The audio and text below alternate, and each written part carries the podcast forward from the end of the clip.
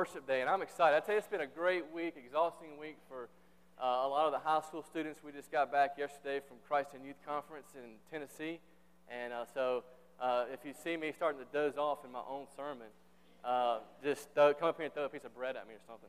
Uh, but since it is family worship today, uh, I, I, want us to spend some time praying for our families, okay? But I want to show you a picture first. Courtney, go ahead and throw up that picture. This is a picture that my wife, uh, she gave this to me for Father's Day. And uh, uh, if you guys don't know who that is, that's my, my son. He's going to be three in August. And uh, she did this the very first year he was born. He wasn't quite a year old. I got the picture in my office, and so I'm going to replace those pictures with these pictures. But I don't know if you noticed or not, in the, when he's holding up the A, he's holding up another picture there. Can anybody tell me what that is? Ultrasound picture, right? I can tell you that's not Jude's ultrasound picture. Ah, yeah. Yes, yes. We are expecting another another little one, and uh, she's about 11 weeks. It'll be 12 weeks next week. We go back to the doctor, and so we're excited about that. And just uh, uh, man, we can't wait. Uh, probably be a December baby. So, um, so I thought it'd be fitting for us to uh, pray for our families. Before I do that, I just want to talk just real briefly about the family. Psalm, psalm 127, if you want to write that down, it's, it's a great psalm. And in that psalm, the writer says that children are a heritage, or some translations say blessing from God. Now, I think there are two ways we could take that, that passage of Scripture. There's a narrow sense, and there's also a broad, broader sense. In the narrow sense, obviously, it means that uh, children are a blessing from God. Those uh, who have biological children, okay? Those who adopt uh, children, those who foster uh, children. Uh, God is saying that to those of you, children are a blessing, they are a heritage to you. And I want you to know this morning that as parents of these children, you are the primary influence for your kids. You are the you're the one who has the most potential to influence your kid. Now, I know how it was, man. When we first had Jude, and you guys may remember this as well when you first had your kids. The very first kid you have, you're like, you're thinking to yourself, you know, my kid, you know, we're never going to, I'm not going to let him watch a lot of TV. You know, I'm just going to pop a, a, DVD in the, in the movie for him to watch. I'm not going to, we're not going to eat McDonald's. We're not going to fight in front of our kids. You know, have all these lofty expectations, right? You know what I'm saying? And it doesn't take long to realize after you have your kid that those, those expectations, they just ain't gonna, they're just not gonna measure up. You know what I'm saying? And that's just the way it is. That's just the way it is. And I think uh, as parents, we have this built in responsibility.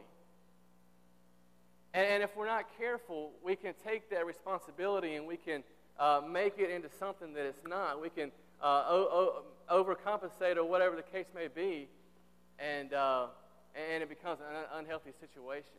Or, or we think that we have to drive to be the best parent that we can be.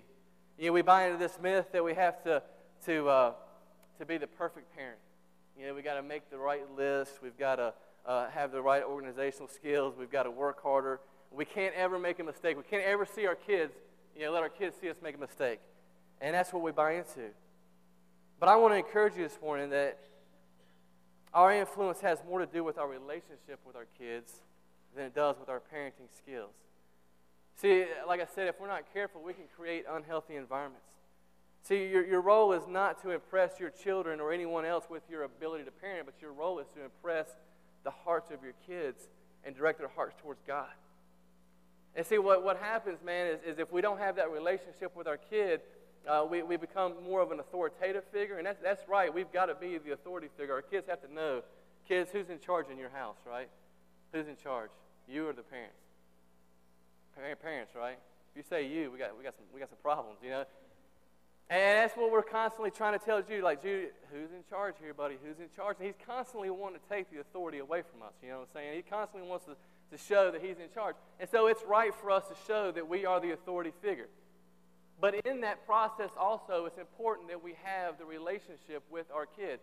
It's the same concept with youth ministry. If I come into youth ministry and all I do is I throw my authority around to kids, you think they're going to respect me? But I've got to show them that, yes, I am in charge, that I have authority, but I also want to build that relationship with them. And that doesn't just happen, that takes time. And so it's the key. So, so, so what happens is, is if we don't have that relationship, we can start to force kids, we can start, become kind of overcompensate, and we, we bear down on our kids. You know, we, we exasperate them. That's what the Bible says. And so we create all these, these rules, and we say you can't do this and you can't do that because we're throwing our authority around.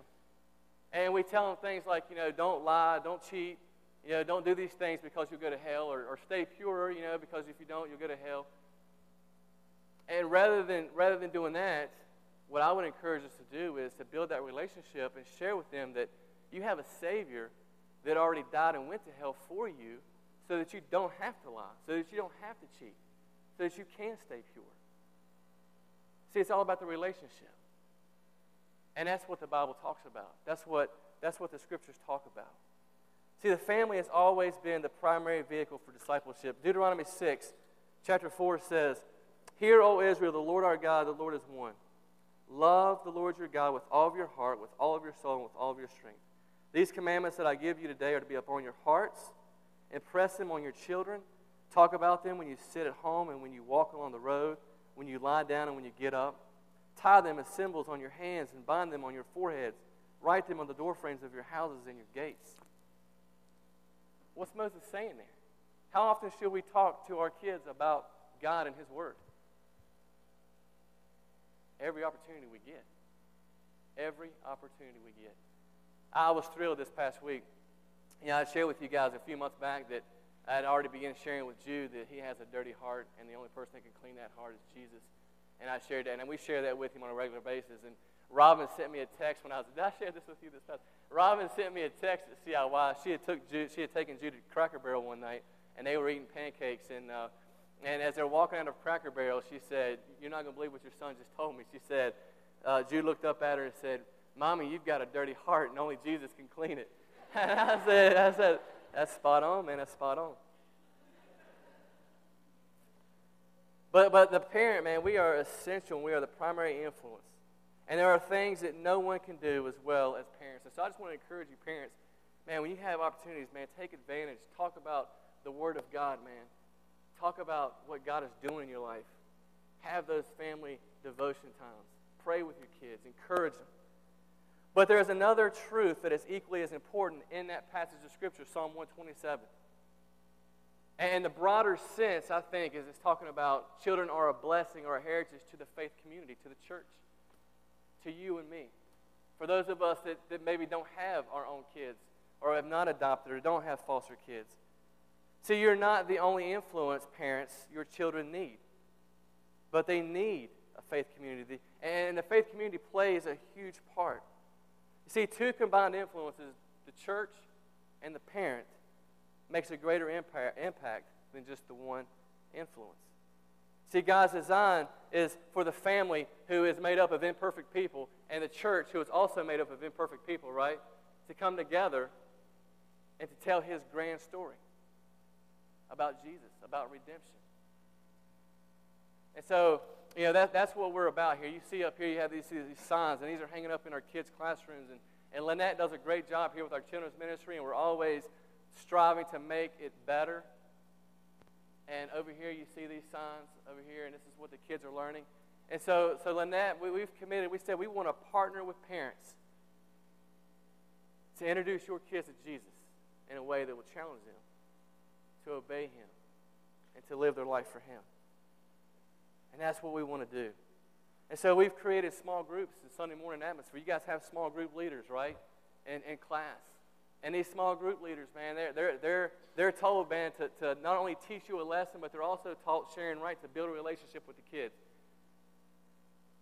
Because not only do they need to hear from mom and dad what God is doing, but they need to hear from their small group leaders what God is doing also. And you have those two influences coming together and making that impact. And so we encourage you to widen the circle. And they continue in small groups. A lot of you guys are in fifth grade going to be middle schoolers next year. Guess what? You're going to have small group leaders. And those small group leaders are, are, are constantly told, uh, right, Gary and Leslie, to just build a relationship with these kids and to be impactful in their life, you know, and, and, and do that. And so we talk about widening the circle. And then we also encourage you as parents to imagine the end. Think about what your kid, what you want, the end. Uh, your kid is 50, 60 years old. What do you want them to look like? What kind of impact do you want? And I, I just want to encourage you because 100 years from now, nobody's going to care about how much money they make. Nobody's going to care whether or not they played baseball growing up or soccer or sports or whatever.